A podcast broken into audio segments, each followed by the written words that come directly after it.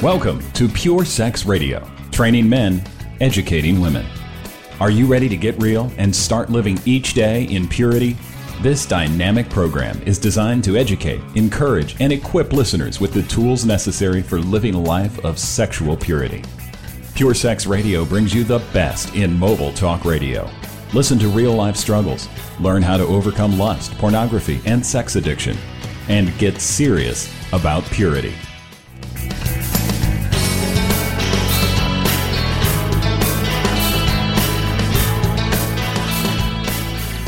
Good day, radio listeners. Welcome to this week's edition of the Pure Sex Radio broadcast. So glad you've joined us today. Got a treat for you today. I'm going to just be sharing with you a talk that I gave recently to the Equip Conference here in San Antonio on what is sexuality and how can we best manage this great gift of sexuality in the culture in which we live. So I hope this stirs some thought. If you've got questions or would like help in your own journey of managing your sexuality, simply contact us at 1-800-497-8748 or visiting puresexradio.com.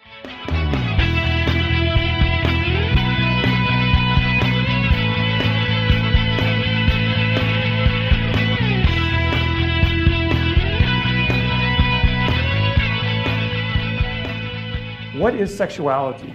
What does it mean to be male and female? And how do we manage that in the world in which we live? And so that's what I want to talk about this morning. I want to talk about what sex is in terms of how the Bible tells us about this and how God speaks it into our lives. And then how do we manage it well? And by the way, what I'm going to tell you today is not culturally specific, because we've based our ministry on the principles of God's word. And so therefore the principles, they will translate into any culture, any language, and any time in history. So that's the good news, is what I'm going to give you this morning is not going to be outdated in 5 years. It's going to be something that you can found your life on and say, this is how I need to see sexuality and how I need to manage it in the world in which we live, no matter what happens with technology, no matter what happens around you. So first, I want to share with you three major points of what sex is. First, sex is good. Sex is good. That's not something that we're often told in our church environment a lot of times. In fact, we're probably not even told anything about sex in our church environment a lot of times. And if we are, it's often usually a shaming message. It's a don't do this. It comes across as sex is wrong, sex is bad. I'm here to tell you sex is good, period. I'm not going to qualify it.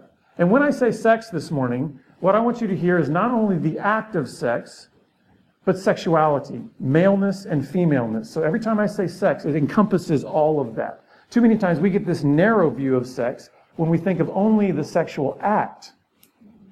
And guys, God's view of sex is so much broader than that.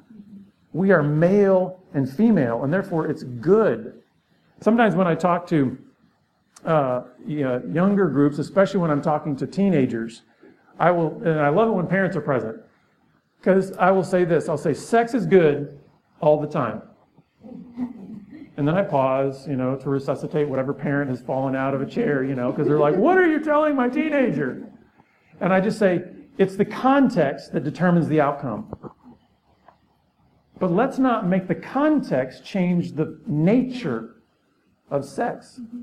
And to illustrate this, because sometimes people go, wait, I still don't catch that. I'm thinking, listen, that, I've always been told sex before marriage is bad, bad, bad. Well, think of it this way. Is fire good or bad? I say it's good, because fire is only doing what fire does. If there is fuel, and if there is an ignition source and there's oxygen, fire exists. So it's going to do what it does. It's going to burn. So in that sense, it's good. Now, what happens if you have fire in a fireplace? The context determines the outcome, right? So the context of that fire in that fireplace means it's beautiful, it gives off some warmth, it's fun to have friends around a fire. What happens if that same fire is on your living room couch? Yeah. The context creates a different outcome, doesn't it? But did fire change? No. That's the image that I want people to have when they think of sexuality. Sex is good.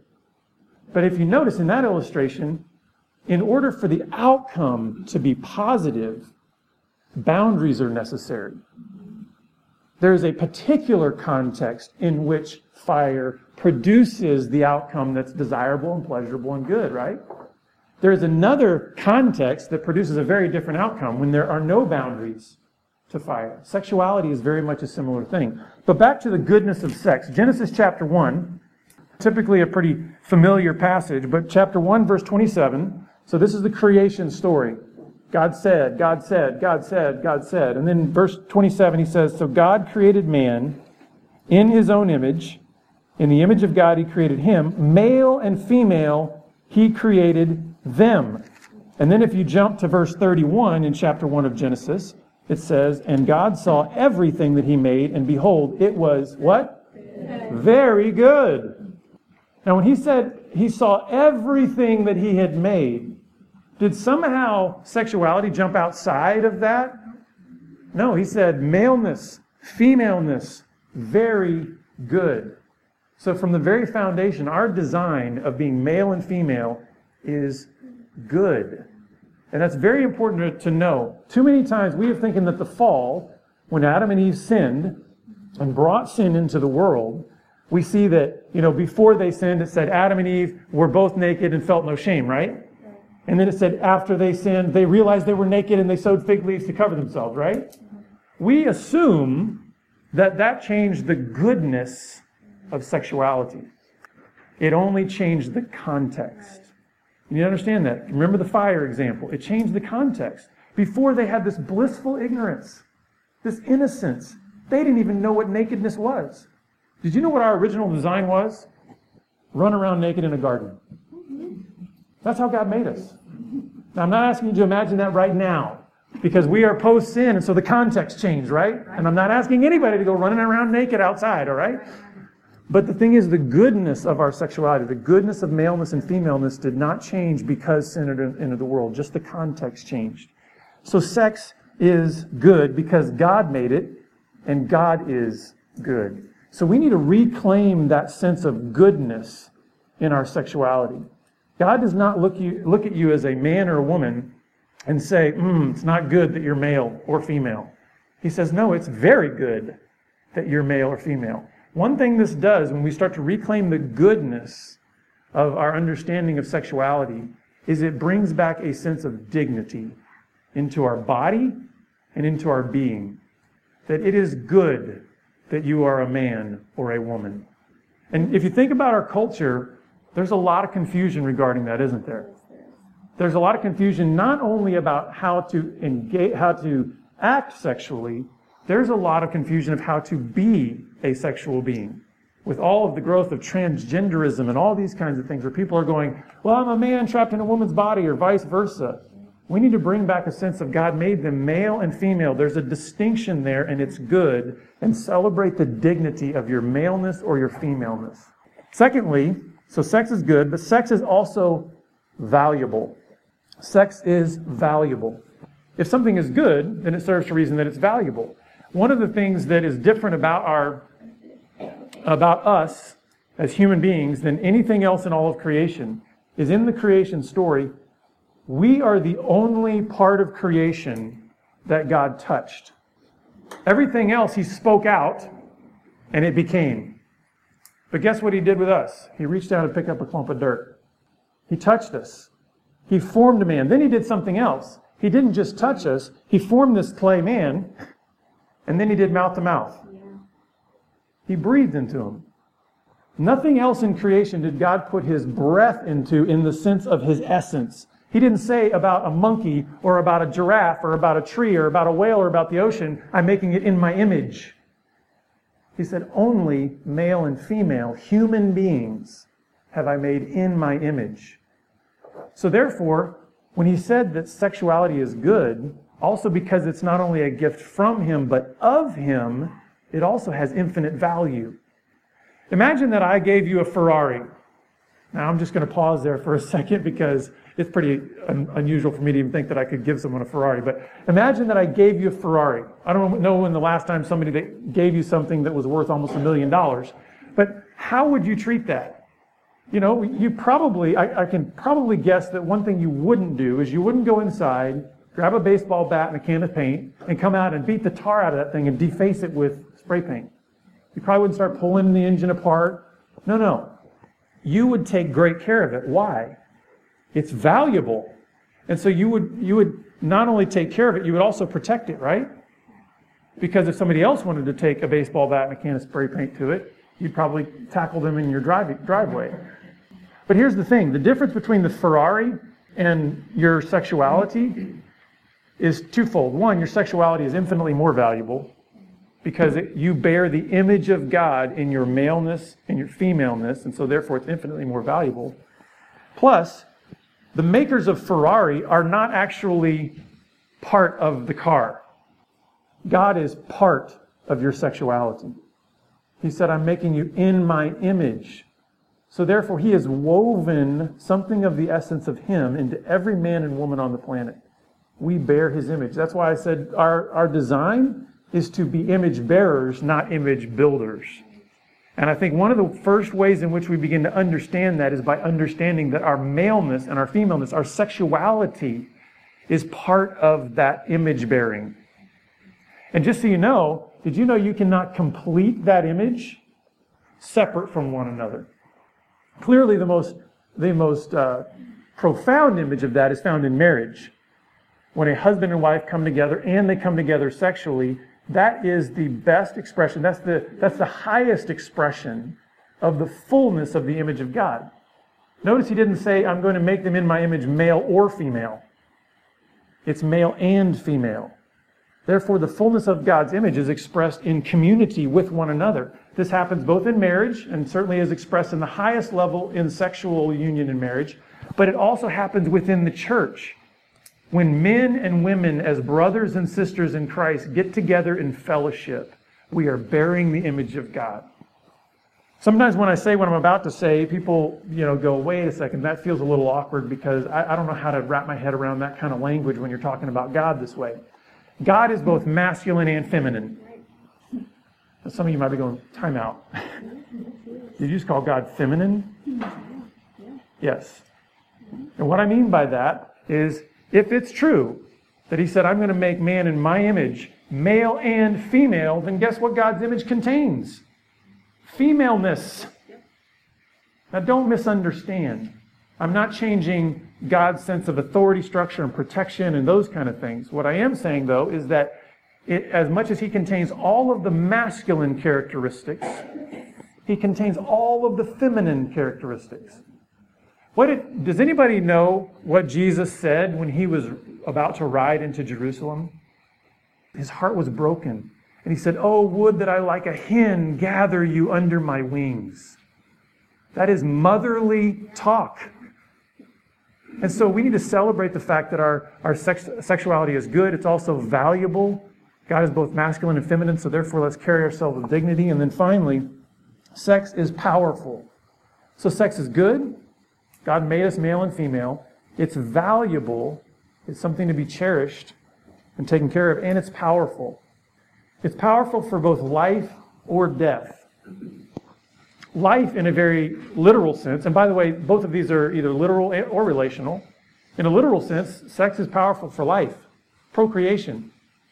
That's another thing about the biblical stance on sexuality, is God did not make male and male, female and female. He did not bring Adam 3 wives. He did not bring 2 guys and 3, male and female. And so therefore, the only way procreation happens is male and female. So in a very real sense, sex is powerful in that regard because life is formed out of that union. I have 3 kids, and 2 of them are teenagers, one of them's 12 years old. Every time I look at those kids, I'm actually pretty fascinated and amazed and overwhelmed and scared that God gave me that kind of creative power with my wife. Think about that. Life can come out of that union. It's very powerful. It's also not only powerful literally for life, but it's powerful literally in relationships. In the union of marriage, that is the institution. That's the context in which God said, let the fire burn. He said, within those boundaries, no restrictions, folks. Let the fires burn in there. And it's actually powerful in that regard because did you know there are some drugs that are released in your brain when you act out sexually? Yep. Dopamine is the pleasure drug. It's saying, give me more, more, more, more, more. And by the way, keeping in mind the fire example, your sexuality is just doing what it was made to do when these chemicals are released. In the same way that fire, when it has all the right ingredients, is just going to burn. So dopamine is released when it's that pleasure chemical. But then there's this really cool chemical that's released that's a bonding chemical. It's oxytocin. Every time there is a sexual release, what ends up happening is oxytocin is released in the brain, and there is a bond formed with whatever or whomever you are being sexual with. And God made oxytocin on purpose. You know why? Because when the fire is in the fireplace, when sexuality is within marriage, the point of oxytocin is not that, oh my goodness, we're in our 30s now, our sex life is over. No. The point of oxytocin is that over a lifetime, bonding, the two shall become one flesh. Don't be fooled into our cultural lie that says sex is only good when you're young. Right. I can testify, after being married for over 20 years, it gets better over time. It's like good wine. It gets better over time. Now, for some of you, that might be a shock, and for some of you, it might be disgusting to think of that. But anyway, it's true. And it's because God made these cool little chemicals called oxytocin. But this is also why sex is powerful for death. Because did you know that same drug is released every time that you act out with pornography? This is why many men come to our ministry, many wives actually come to our ministry and tell us about their husbands. And they say, he prefers porn over me. You know why? Fire is just doing what fire does. Because he has released oxytocin so many times in the presence of pornography, he is forming that kind of oneness bond with pornography. And therefore, it's no wonder that he doesn't have the same kind of intimacy and bond with his wife. Good news, guys, though. I don't want to scare you. This is good news. Sex is good. Sex is valuable. Sex is powerful. The good news is your brain can change. You know, the Apostle Paul, without having any scientific background whatsoever, without being a professor of anything, knew 2,000 years ago something that scientists are just now figuring out. Romans 12 tells us this, that we are transformed by what? The renewing of our minds. It shouldn't surprise us. How many times have you ever gone, wow, God actually knew something and we figured that out with science now? I mean, it's like kind of silly, right? We've often taken that as just meaning sort of like this intangible, immaterial, mental thing. The renewing of your mind is very biological. Yeah. It's called neuroplasticity. And whatever ways in which you burn tracks in your brain chemically, they can be redesigned. This is the good news of the transformative power of Christ. It doesn't just affect your spirit and your soul, it affects your body.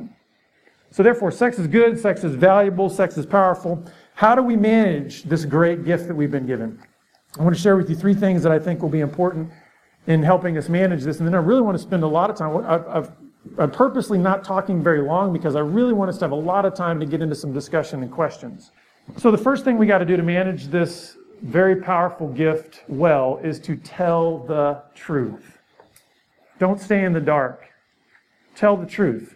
And this is two-sided. We both need to confess our weaknesses, confess where we've struggled, confess our histories. In other words, confess where we've lived in the dark when it concerns our sexuality. And guys, that can be very painful. This is why one of the things that we try to do in our ministry is we really try to help churches understand the need for safe environments for people to share their full story. Unfortunately, we have many, many people. We've had thousands of people come to our ministry over the years.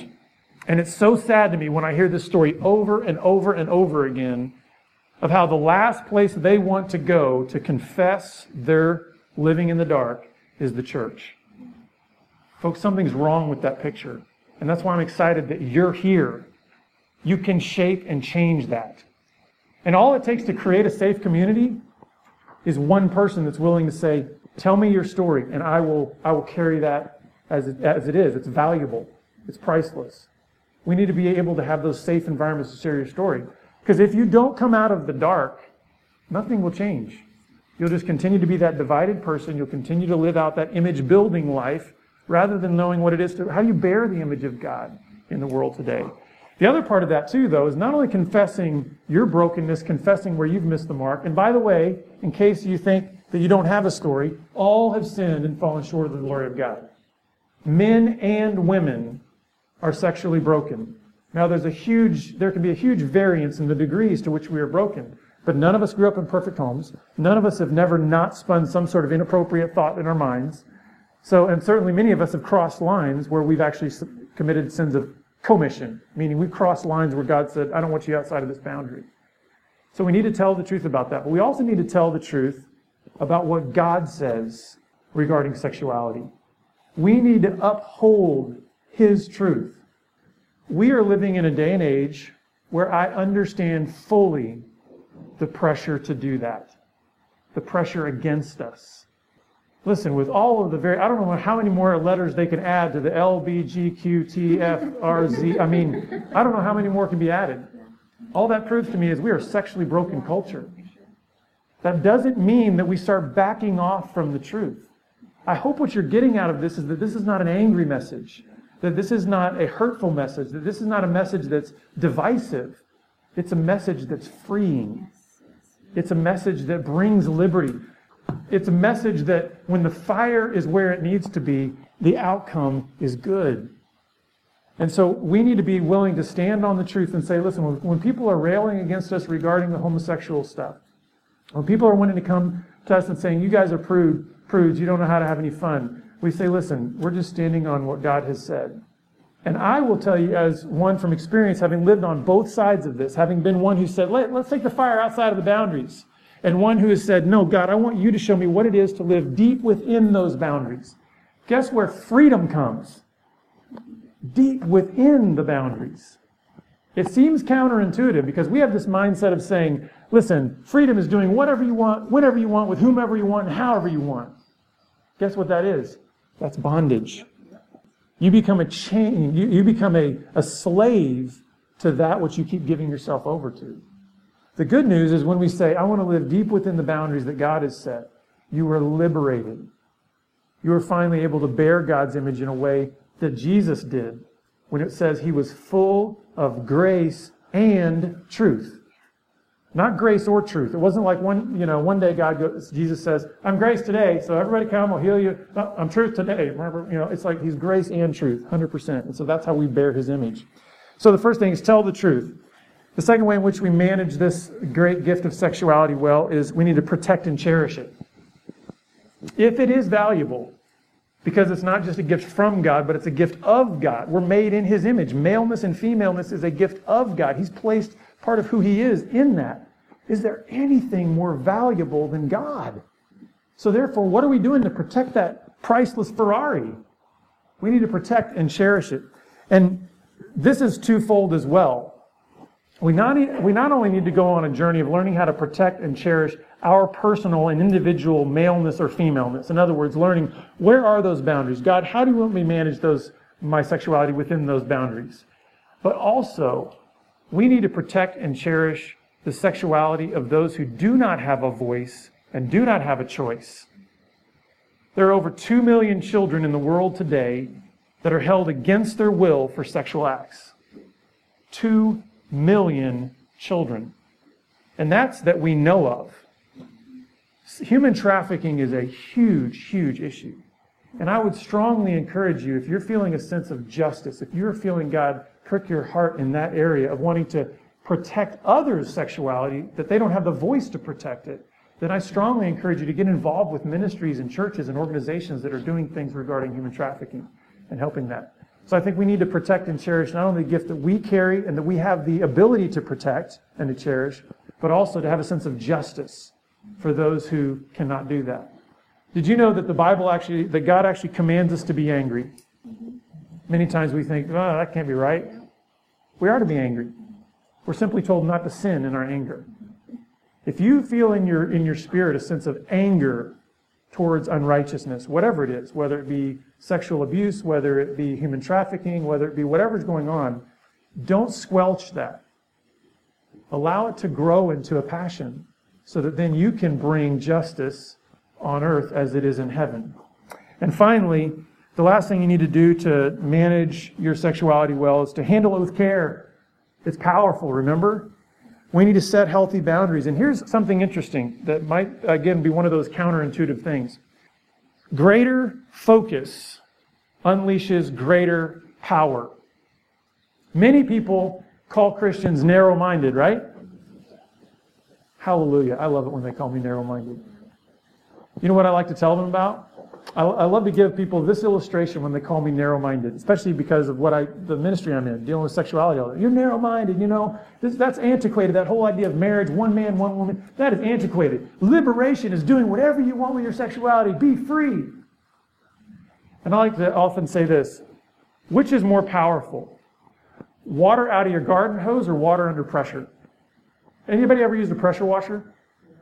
Yeah. It's this compressor thing that you can hook up to just any normal garden hose. And what it does is it compresses the water. It focuses the water. It narrows the output.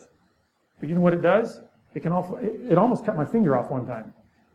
I did the stupid thing of I was pressure washing, and one time something got on the nozzle. So smart me, while it's still on, I go down there to get it off, and it nearly sliced my finger off. Now, can a garden hose do that? No, but focused, narrow water is very powerful. So people want to call you a narrow-minded Christian because you're saying, hey, God has said, put this great gift, this powerful gift within the bounds of marriage. You can say it becomes more powerful when it is more focused. You know what happened with me and my wife?